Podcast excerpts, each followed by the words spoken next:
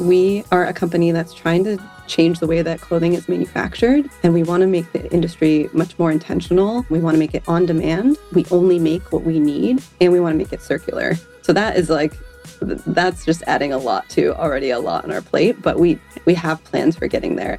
That's Beth Esponnette. I'm Kara Duffy, and this is the Powerful Ladies podcast.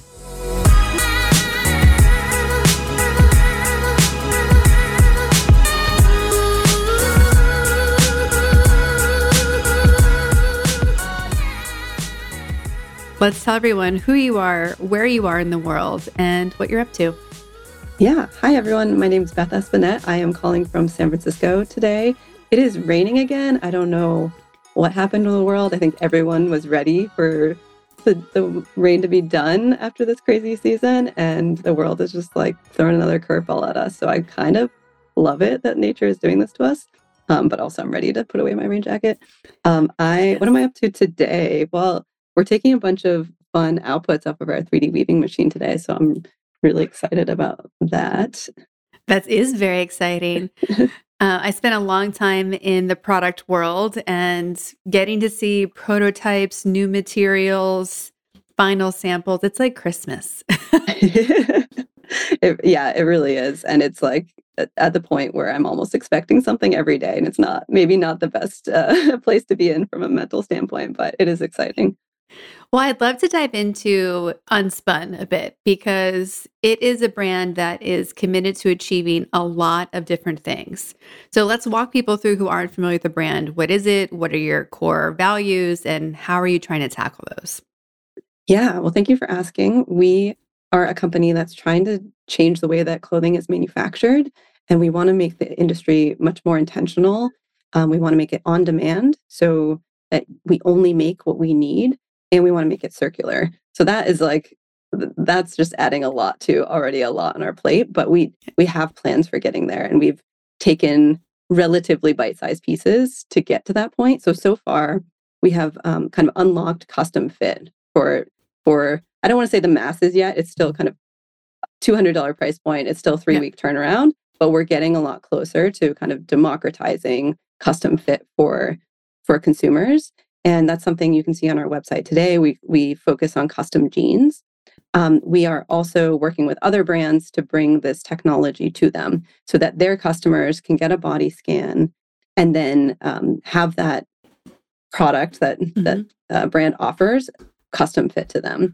So that we feel like we've done a good job with checking off that box and automating that process. But our next step is to make on demand more accessible in the market. Because not everyone has this. It's still a, a an industry that is a push model where you make a lot of product, push it out into the market, and then fingers crossed that people like what they're going to get at the end of the day and they'll buy it. doesn't work that way. At least 30% goes straight to landfill after that because it's just so it's such a guessing game. It's really, really difficult. So what we're doing now is instead of sending our um, patterns to a cut and sew facility that has to lay one layer of, at a time, cut out one unique pattern at a time, and make those into unique jeans. Instead, we can send that those instructions to our 3D weaving machine, which would can then weave that person's unique um, pair of jeans right on the machine. So we we feel like that's the next big step for us to getting this out into the market. And right now, we're very focused on getting business partners um, so that we can scale this faster because uh, I love the Unspun brand. I love what we're doing, but we aren't going to be able to make the impact that we really want to make just through the Unspun brand. We need to be able to do this through the the biggest retailers in the world and, and bring this technology to them. I think that's such an interesting point because so often we think, okay, we have this great idea, we have to keep it, we have to optimize it. Where did the idea of sharing it come from? Like was it was it an obvious choice for you? Was it from the beginning? Was there a moment that happened you're like okay we the only like our true purpose is sharing this even more than potentially the brand itself yeah we actually started out this way. We said mm-hmm. we want to build this technology for the industry. Like let's get it out there. And so we tried but it's it's just a huge beast of an industry. There's yes. so much inertia. The way that it's running right now is somewhat tried and true it like it just feels like the way to be doing it for a lot of a lot of people because it works there are a lot of problems with it but it works and so making a change like this takes it takes a lot. So we have to slowly kind of show and build trust like there this actually works in the world. Um, become the experts in how this how this works with consumers and then from there kind of build our brand partners and all of our partnerships weekday with h&m Collina Strada pangaia all of them actually came through our brand. We had people from those brands trying out unspun custom fit jeans. They tried it and they said wow like these these fit amazingly. We need to bring this to our brand. And so it really has helped us to get out there with our own brand.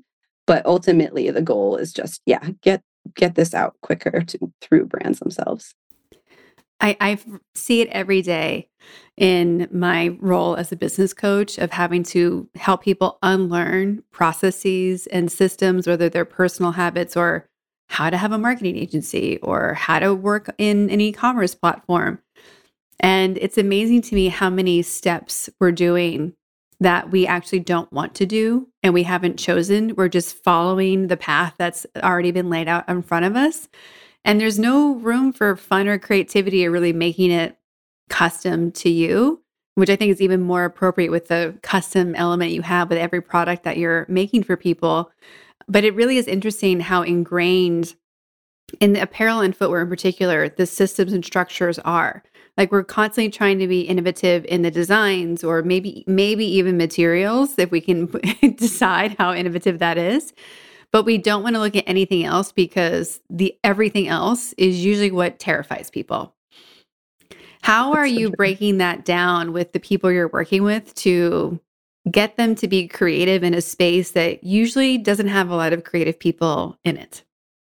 Yeah, that's a really good point that every little piece, every niche of this industry has been optimized so yeah. much for for speed and cost especially. And so thinking about changing the way those function is is a lot to wrap your head around and often I have to sit down and think through it myself. Like it it is really challenging.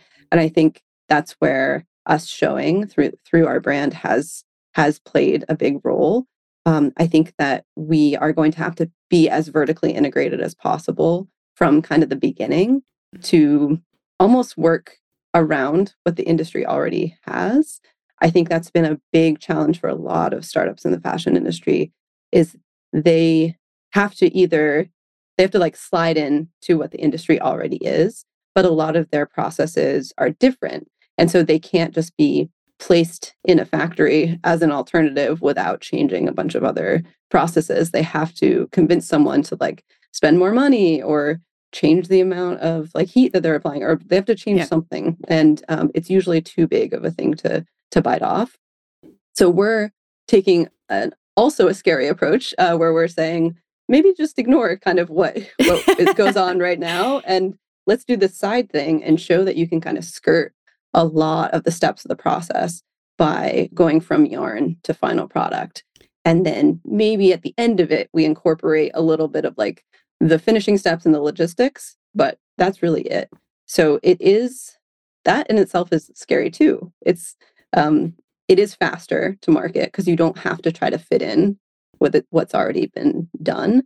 But um, it kind of needs to start as a pilot, like a small yeah. scale thing and that's something we're doing this year into next year. And hopefully, with that, then we just build more machines. That's it sounds very easy, but I'm sure it won't be that easy at the end of the day.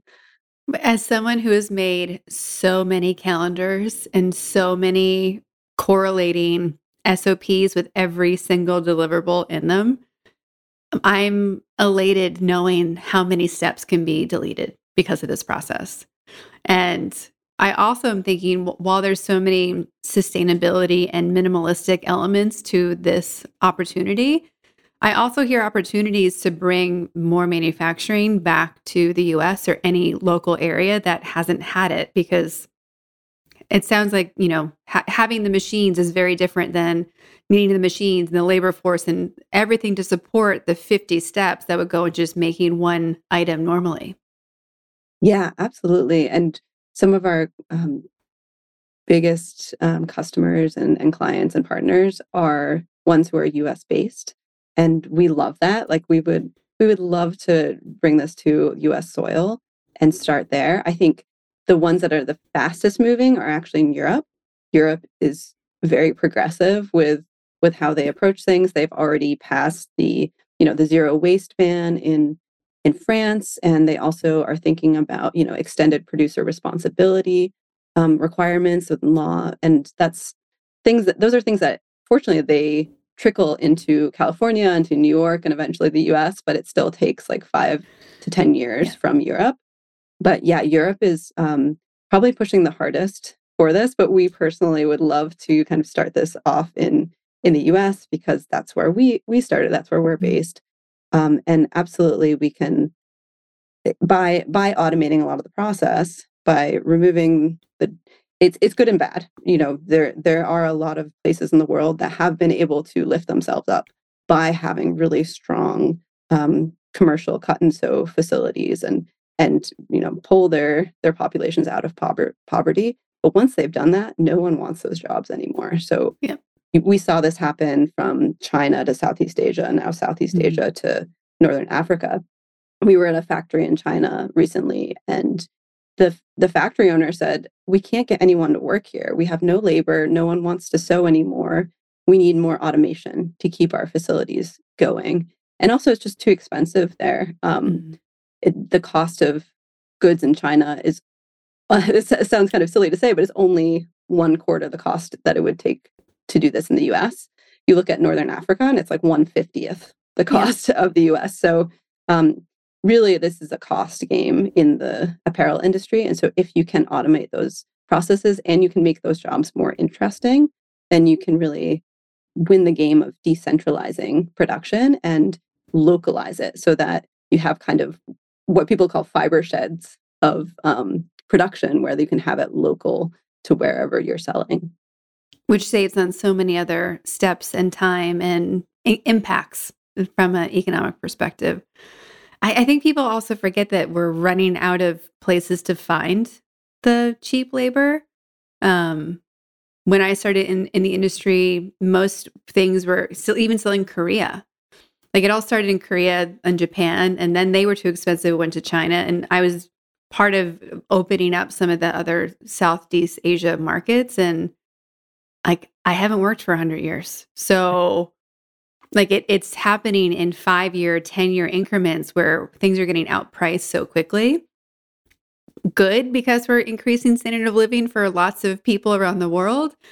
Um, bad, we haven't adjusted what things cost. I mean, you said at the beginning that your denim's around $200 for a custom pair. And I'm like, that is a steal. like $200 yeah, you, of jeans that yep. fit you perfectly. Like I have a body type that almost every pair of pants I buy have to be tailored. Mm-hmm. And so automatically, whatever pair of jeans I'm buying, I'm adding on 20 to $50, depending on how complicated it is. So yep. To have $200 pairs that are built specifically for me, and I don't need to go through the pain and suffering of the emotional turmoil of trying on a 100 pair of jeans and none work. And you're like, okay, at some point it has to be me. Right. Like not having not to go through that. yeah. Right. Yeah. um, it just sounds really nice. It sounds like a cost savings and a time savings element for me as well as a customer. Absolutely, absolutely. i read as well that um, we are both from new england Ooh, where are you from um, well i grew up north of boston in georgetown Oh, amazing. Mm-hmm. I was just on the phone with someone from Boston and I was like, I'm from near there. And she's like, Where? And I said, Maine. She's like, Oh, okay. Well, that doesn't really, I think, I think she was looking for really close by. What part of Maine did you grow up in? I grew up in Auburn, Maine, just off mm-hmm. the 95. Do you know it? One of my best friends is from Sidney, Maine. Yes, I do. Whoa, amazing. Yeah. yeah, I miss it. Well, and I think people don't realize as well how much of an apparel and footwear market there like the history of the US was in New England. And I've been impressed seeing some unexpected brands going back to Maine to start doing US manufacturing. And they've had the similar challenges that you talked about, where the knowledge is either aged out or it's not the right technology demographic for what they need. So it's, you know, I'm I'm starting to get to a loss of like where can we make things in the US and who wants to make them? Because mm-hmm. Um, I saw something recently that there's this guy who has a he's a multimillionaire entrepreneur, but he's focused 100% on blue collar professions. and how people don't think that there's actual huge opportunities in those spaces. And I, I'm hoping that there's going to be a little bit of a, of a revolution about how much you can earn in all these jobs that people don't usually give like cachet to. Um, because we need people who want to be craftspeople and want to be makers of things because we all like things, whether we try to be minimalistic or mm-hmm. not. We still need stuff. We need things repaired and, and made for the first time. Um, how has your experience growing up in Maine and New England impacted how you think about the quality of things and the durability of things and even just the sustainability element? Yeah, well, there's so much there. I growing up in Maine was amazing, and I feel bad living in California and raising my kids here. I it's such there's so much opportunity here. I shouldn't feel bad. It's a really great place, but but Maine is just it it's so spread out. There's so few people. You really get to be outside all the time and really get to know nature. And I really miss that aspect. Um, not to say that Berkeley is not beautiful. I really do love it here, but there's just something special about Maine. Um, Maine also, like to your point about blue collar, absolutely a really beautiful mix of like blue collar, white collar, all through the state, no matter yeah. where you go. Of course, there's going to be some places that are a little more concentrated, like, you know, Portland's going to be a little more white collar, but you still will have like the fishermen coming in and hanging out with the, the business people. I think it's really beautiful. Um, yeah. So I think growing up, I was exposed to like blue collar from the start. My dad's side of the family were all truckers. And I remember them talking about like bragging about the salaries they got and like how proud they were. And I remember my dad, you know, talking about how respectable like the jobs are and how much you really do have to know and how much you have to be trained and things. And so I definitely respect all blue collar jobs. Like the amount that you you need to know and how competent you need to be is actually the responsibility there is often more than those of us sitting at our computers. So I think Yeah, um, no one's asked me to take a test anytime right. soon.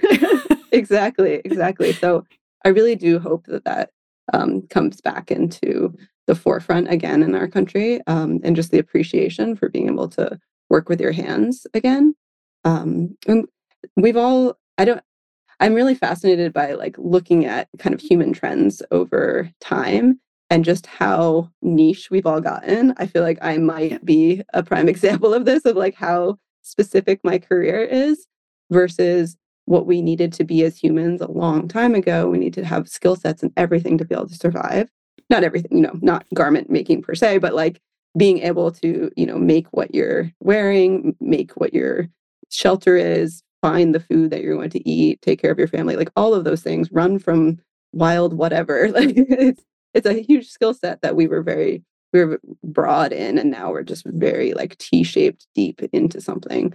Um, so I think that's really interesting. But to kind of go back to your question about Maine, I I don't know for sure, but I I feel like it must have like instilled a kind of go get them, like pull yourself up by your bootstraps, like just do it kind of gritty like attitude. I feel like everyone kind of has that there because you are on your own a bit. It's I don't want to call it a lonely place at all, but it it's definitely quieter and you you don't rely on other people as much.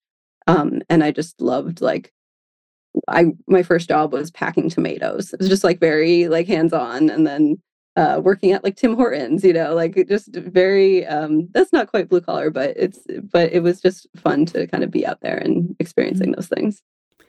I do think there's something really unique about the sensibility of I'm going to group it into a New England culture of there being a pr- proud pride, excuse me, about what you're doing, and that even the people who would have white collar jobs, there's still this desire to have that self sufficiency and the pride of like, oh, no, no, no, I shoveled my driveway. Or no, no, I can still repair things in my house. Like there's this interesting, and maybe it's the deep rooted Puritan values. I don't know. But uh, I also love all the anthropology of people and culture. So you're talking about that. I'm like, ooh, where are we going to go with this conversation? but there's something that I I miss living in California as well of the as you mentioned that mixing and there even though there's a lot of diversity economically and um, career wise and everything else under the sun there seems to be a little bit more universal approach of you need to be able to survive at a minimum all the seasons and know what to do and know how to hunker down and know how to like handle basic things so that you can literally survive in the environment that we're in, let alone uphold the cultural values that are in these communities. And the biggest shock for me moving to California, I think, has been how few men have like traditional man skills, like handiness. I'm like, what, like I know how to fix that. You don't know how to fix that? Okay. like I wasn't expecting this. Yep. Um, but there is there's such and there's also I think that craftsman element. There's still a lot of um, everyone. I knew a lot more makers personally and doers. More like you would know a farmer. You would know there's more depth, I think, in the variety of people I knew and what they were doing than what I've experienced. And it's a little bit more bubbly, I think, here of and siloed. Yeah, I would agree completely. Mm-hmm. How did you end up in California? It's a great question. I just have slowly moved west. I left, so undergrad was in uh, upstate New York, and then I moved to Colorado because I met people in my undergrad who I really liked. I thought they were great people, and they told me I needed to live in Boulder, Colorado, and so that stuck in my head. And so when the the day after graduation, I my dad and I got in a car and we drove to Colorado. And then fortunately, I found an internship a few days later, and that turned into a job.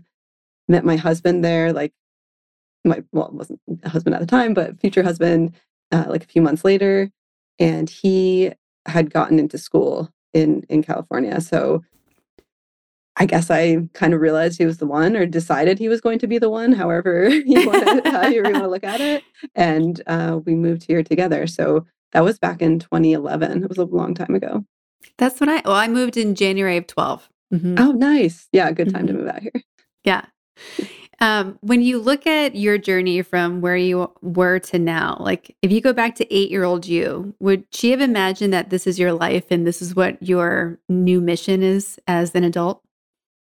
Great question. I think so. When I was eight, I was really interested and still am in science and art. And I remember thinking, I had it in my head that I either wanted to be an orthopedic surgeon.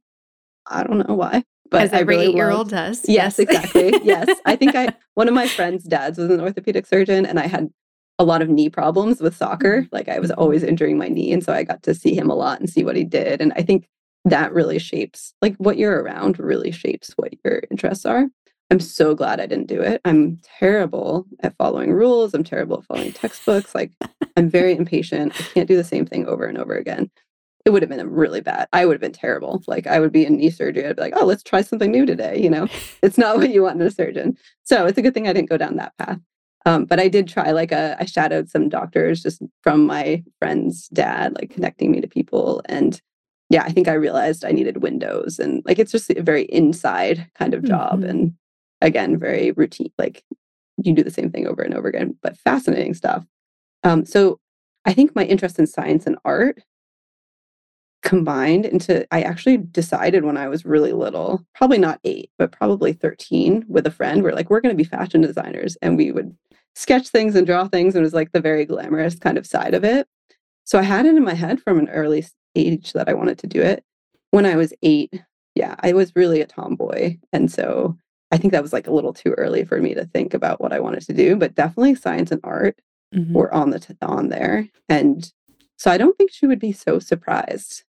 Though uh, I'm often surprised just thinking about what I'm working on right now. So it's like, yeah, yeah, yeah. Who knows? I remember when I was in design school, I I went after grad school and I was like, I don't want to be a designer. Designers don't make any of the choices. It's true. I was like, no one told me that. I thought the designers decided everything, but they just are drawing everyone else's demands. I'm like, nope, I'm going a different path.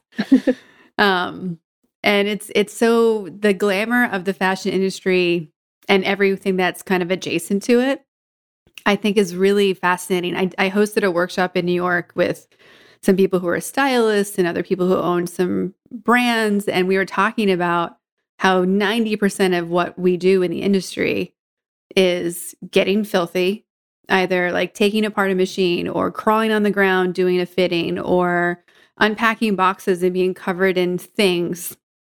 And schlepping stuff around. Like there's so much schlepping that happens in this industry, like, or just tidying up the office because things get out of control. And yes, there's amazing, glamorous stuff. And yes, that's what everyone sees, but it's such the tip of the iceberg of like, are you really willing to do this level of hard work? And I think people forget how much spreadsheets are involved in mm-hmm. fashion. um, and in my work, I meet a lot of people who have spreadsheet phobia. Um, so I think like what's what surprised you about the fashion space and what surprised you with like what you've been drawn to follow in that area? The thing that really hit me is along the lines of what you're talking about with it being much messier on the outside on the inside than on the outside and it makes so much sense. It's like hindsight's 2020. Of course they're to the industry is going to hide all of the things that are unsexy and unglamorous. Why would you want to talk about the spreadsheets with the external world? Why do you want to show their, your interns? And then even more so, why do you want to people to see Rana Plaza, see the like, mm. Tri- you know, the Triangle Fire, like the issues that we mm-hmm. have with the industry because it's so manual. It re- really requires exploitation to hit those price points that people expect at the end of the day.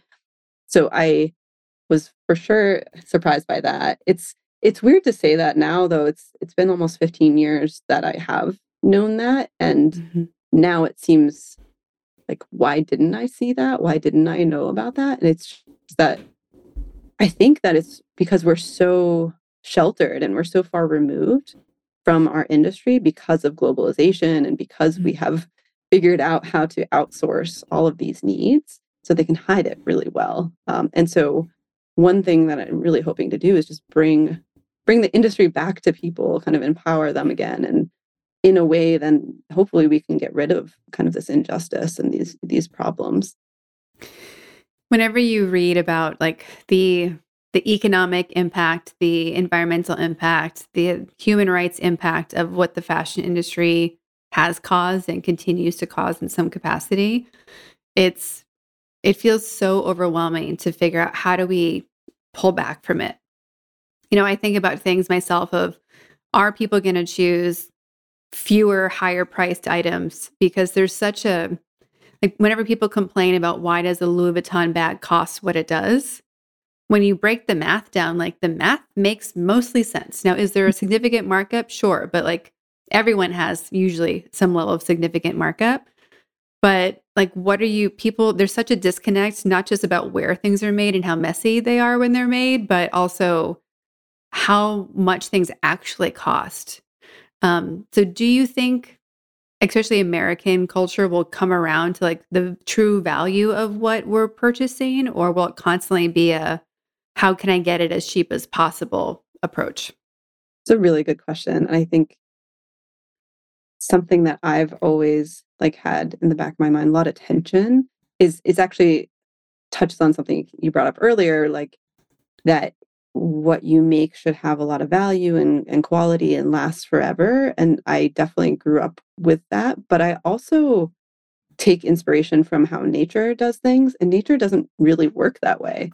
And so I think if you're going to make something that is actually timeless and classic and can withstand not like more so the trends of 100 years, um, then you should make it to be durable. But I think we make so much that the trend is only going to last six months, but we don't actually know. But it's very likely because it's usually related to how how long did it take for this to become a trend, and then it's usually like the same amount of time to kind of go out of trend. So if it something builds up over a decade, then probably it's going to be another decade. Something became cool this morning on TikTok, probably is not going to be cool in a few days. So I think we can kind of take hints from that, but we'll never really know how long a, a trend will last. And so I think there, it's a very difficult thing to do, but just to think more about how long will this be in style? How long will people actually want this for? Because we know people will not wear things. Some people will. Most people will not wear things if they're not cool anymore. They'll trash them. They'll end up wherever, floating in the ocean, in you know, in another country where it's polluting their waterways, etc. So is there a way that we can match the duration of the you know the actual physical life of that product with the duration of the trend? I think that's something to to think about and something that we're trying to go after in a longer term kind of way at Unspun. And this is that I, I, mentioned like kind of the first part of custom fit jeans and attacking that. And now the second part of being able to 3D weave it. And so make it straight from yarn into a final product and be able to automate that process. But our third thing, which we're just now jumpstarting, is mm. if we can kind of basket make your clothing and your and your products, can you go back again? Can you weave it up and then unweave it? And so these are big questions we're asking ourselves to think about supporting trends because I don't want to fight human nature. I don't think that we should. It's always going to be a problem. Maybe it will be regulated, but I'm I don't know, will there be like black markets for new products? Like how, what is that going to look like? So I think being able to break something down when it's no longer in trend and actually be able to sadly be able to support this need mm. um, that people have i would love for for people to slow down and not always want that next thing but it's kind of in our human nature to want what's new and mm. to just be relevant it's i don't know i can't like I, am not a historian but i i feel like that's um, always been the case well, I think it's such a, a push and pull for everyone who loves fashion for what all the good parts of it. Everyone I know who works in the space at whatever level or area, there's things that you love about the industry of like, oh, like I never thought about putting that together, or look how amazing that is. Like there's the art and excitement element that is so great about the industry. And then everyone who's in that same space is still like, oh, I want it, but I feel so guilty about it. And like right now, we're just being mean to ourselves in so many ways. Yeah. But I love that idea of like, how do we make products last only as long as they need to? Um, even thinking about you know the planned obsolescence of anything and and if the obsolescence actually just was decomposing or being deconstructed would be so much more interesting versus forcing everyone to wear organic linen everything and just be really itchy all the time. like, yes, I agree. Mm-hmm. You know, when you look at where the industry is going and the conversations that are happening, what are the biggest roadblocks to making the progress happen at the speed that you would love to see it happen? Ooh, that's tough. Like the goals that these companies are setting mm-hmm. are good, they're audacious, they're needed. Even the goals aren't strong enough to to get to where we need to be. But I, I'm not going to name any brands, but there was a brand last week that had set goals for 2030 and they realized they weren't on track and they just moved them to 2040 with no repercussions, nothing. Just like, well, we're not on track for that. So let's just like postpone it 10 years and, and we'll still get there. And I think that's going to be normal for brands. Mm-hmm. And that's something that we see behind the scenes in the industry because it's in all of our industry news. But consumers don't see it. And would consumers really care? I mean, they might care. They say they care. And you see all of these like McKinsey polls with Gen Z and how much they they care about the planet and sustainability and they're always going to make the right choices and then you see numbers for Shein exploding and it's there's just a huge disconnect and you might be able to trace it back to like maybe um, growing populations middle classes in other parts of the world are the ones supporting that that growth but i do think there is actually an interesting overlap with people who say they care and who still support these things they're not bad people like it's all of us like yeah. i shop at target okay you know like it's mm-hmm. it's so it, it's just uh, it's going to be a big challenge to um, figure out for those brands how they will hit the goals. First of all for them to just sit in a room and put a goal on paper is a big challenge for them. Yeah. but to actually achieve that is something they haven't figured out yet and um, it's going to be a lot of little pieces coming together. Uh, i think that what's exciting is there are so many people so many entrepreneurs and business people and policymakers and just everyone from all sides who are really interested in solving this problem. And mm. the number of friends and relatives and colleagues who have come up to, to me recently who have said, I want to get into climate is probably everyone who's ever who's chatted with me in the last few weeks. Like it's a it's really a big thing. And I I'm so excited to see people taking pay cuts and like making sacrifices to get into this industry. So I I'm hopeful that there will be the solutions, but I think there is a little bit of a disconnect in those brands being willing to pay a little bit more to begin with to mm-hmm. to get those things off the ground. But then also from the the entrepreneurs and startup side, they need to be thinking a little bit more about how this how this turns into ROI and profits and you know breaks yeah. even faster because I think a lot of them are presenting to brands like they'll have an alternative leather, leather and it's like yeah we're only three times as expensive as your current leather like I can think of a lot of brands like that and it's amazing what they're doing and it's justified that their price is like that but they have no clear plan for how they're going to break even and how those brands are are going to be able to support it. So I think that's another thing we need to solve. Yeah. I'm just, you know, knowing that I fought people over pennies to say something's going to go up three times, even though it might be the smallest piece of something, it has such a ripple effect at not even quantities of magnitude, just any quantities. Um, it's I've been exactly where you are in the frustrated space of trying to push internally for more sustainable actions and all the data comes back that they say they consumers say they care and then don't never make a buying decision based on it um, especially in the fashion area like if it's a self-expression category of the world it's like really hard if you're asking them to switch from you know plastic tupperware to glass that seems to be a much easier conversion because it's not part of their personal style most of the time right. um, it's it's a really interesting dichotomy and I I I'm hoping that brands are realizing that they just have to choose that that's part of what they are. Um because no one's mad when something's sustainable. They right. just it's not going to be why you buy it. Like yeah, sexy absolutely. is always going to lead why we're buying something. Yeah. Yeah, it has to be just table stakes. Like exactly mm-hmm. what you're saying. People are buying it because it's cool. And then, oh, that's amazing that it's also sustainable. And yeah, yeah. we we are really pushing hard to show brands that you, you're going to only break even from the beginning, but mm-hmm. then it will be a better business move kind of year three, year four. And so it might be a little distracting for them for for like the first two years, but it's it's something that they'll like localization and, and onshore mm-hmm. production is going to be um, we think the the way of the future and getting goods to consumers faster. And we were talking to a brand a few weeks ago, and they said they were trying to reduce their lead time on production from 18 months to 14 weeks.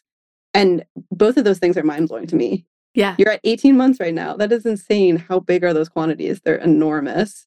And yeah. the guessing game you have to play at what people are going to buy in a year and a half. Like we didn't mm-hmm the world is a crazy place now. We don't know what's going to happen in, in, a year and a half. There might be another pandemic. We just don't yeah. know. Um, and then 14 weeks for that to be a short, that's kind of considered just in time manufacturing. That still blows my mind. So those are very easy things for us to mm-hmm. to fix and then to think about like we could do one to two day turnaround um, is very exciting. Well, I think there's also a whole level of conversation about like how big do we need to be? Like there's it's skewed so much. When people are starting a business, like we have to be multi-million business. I'm like, hold on. Like you're one person. First, we need to replace your income. Then we can like go from there. Like, at what point are we sacrificing too much just to hit the next sales goal? And are we? I, there's so many companies that burn out.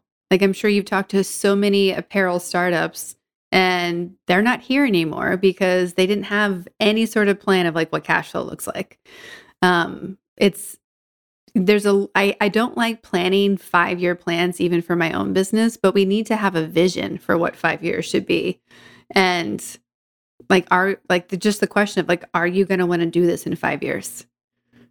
And it's I think uh, it's for those of us who want to be in business and stay, it's good. We have a competitive advantage because we mm-hmm. actually care and we're thinking about it.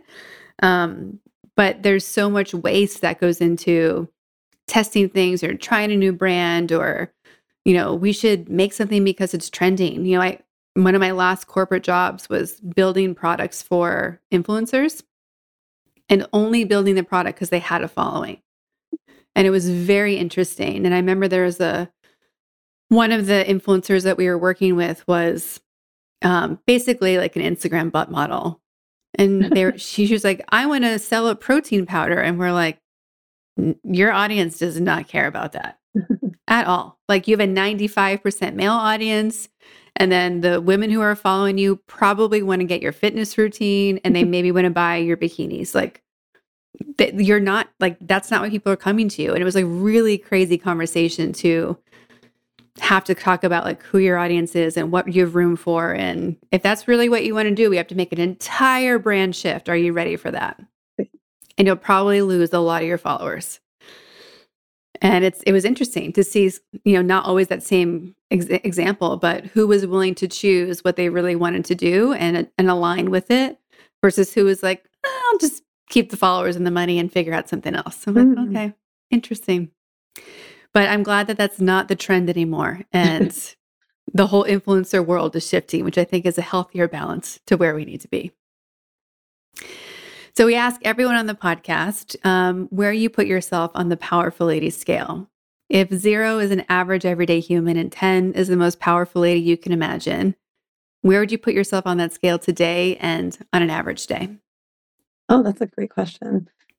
I would put myself at like a three, four, moving into a five, hopefully. Um, I really love the idea of changing things where they need to be changed and making influence, but not brute forcing anything. So while, you know, while we are thinking like this industry needs a, to be flipped on its head, I think that we're we're going after the really big giants, but in a way that like it slides into kind of how how they're doing things and it makes it's not going to like affect their business in a bad way at all and it really just makes sense so being influential and powerful in that way like i, I kind of associate like power with influence mm-hmm. um, and yeah influence kind of how they do things and then hope that kind of spreads like like wildfire through the whole organization and then because they're so big that other brands it's it is actually a very small industry. You meet a few people and then suddenly you know everyone because they're all mm-hmm. very connected. So I think that is is what I'm aiming for and I'm placing myself at like a 3 4 because what I talk about with them with those like internal relation conversations and relationships within the mm-hmm. industry it really like it plants a seed like i can tell when i'm talking with them that I like I remember there was um, someone from an organization who I really look up to who came and saw our, our machine running a few weeks ago, and he he's known for having kind of a, a poker face and just like does not let people know what he's thinking, but just stared at the machine for a really long time. And after he stopped it, just continued to stare. And we're like, "Hey, is everything okay? Like, what do you think?" Because we we're all really nervous. Mm-hmm. And he just said, Wow, like I really didn't think manufacturing would change in my lifetime. Because he's seen a lot. He's seen like what a compliment. I know. I and my my mind was like was completely blown. And I that's really gonna stick with me forever. And I think, you know, three or four is probably not very high on your scale, but for me, um, hearing that and thinking, well, I don't directly influence that much in the industry, but if I can influence the people like him in the industry, this could move. This could move a lot faster. And so I think that that could move into a, a five very soon if we can get in touch with it, get those people as possible. Yeah. Well, and I think that's a good segue into what do the words powerful and ladies mean to you? And does their definition change when they're put next to each other? Ooh. I think to me, like being a powerful lady is about being just being powerful in general is again like knowing where you can influence things for the better. But I think when you put those words together, one thing women can think about is taking advantage of their unique perspectives and unique things that they see that someone who maybe isn't in the minority can see because it's really i think an advantage most of the time when you're the only person in the room who looks like you it's hard to get people to listen yeah. to you sometimes but there are definitely um, yeah, so it's very hard to sometimes get people to to listen to you because you don't really kind of um, fall by the wayside of the majority. But there are unique perspectives that you can bring that that other people don't see and don't feel. And um, I think we're at a time, at least in my experience, that people are excited to hear, even if it's not what they want to hear, and you're like confronting them on something. They are genuinely hungry to hear more of those perspectives and understand where where they're blind and where they're not mm-hmm. seeing things. So I would say, you know, be powerful, but also be, you know, a powerful woman and, and recognizing your strengths in being a min- minority. Mm-hmm. Well, this is a pretty powerful audience and group and community, and we've also been asking everyone, what do you need? What what's what's on your wish list? What are you trying to manifest? Whether it's big or small, um, how can we help you and put it out there to see who has the solution? Ooh, well, we are looking for an independent board member for our board at the moment. We have five board slots. We have the three founders on the board, and then we have our lead investor, and we're looking for that fifth independent. We would love if it's a woman, of course, um, because the I'm the only woman, and then the, the three others are men. Um, not we're not restricting ourselves to that, right? But we but we still would love that, um, and we are kind of on the lookout for someone who's in the industry who has those connections, has the the knowledge base and the experience to help us like scale up what we're working on and and really build a lot of brand connections. So I think my biggest ask would be send any interesting people our way. Amazing. I can definitely do that.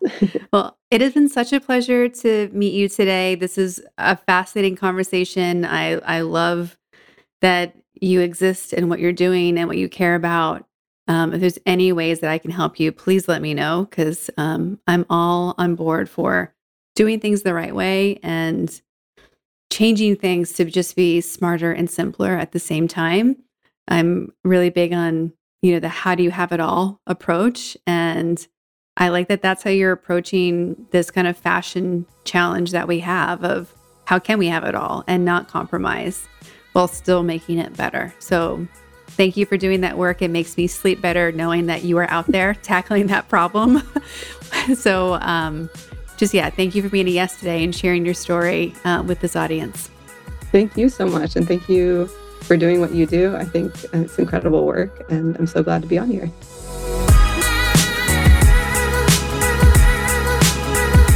All the links to connect with Beth and Unspun are in our show notes at thepowerfulladies.com.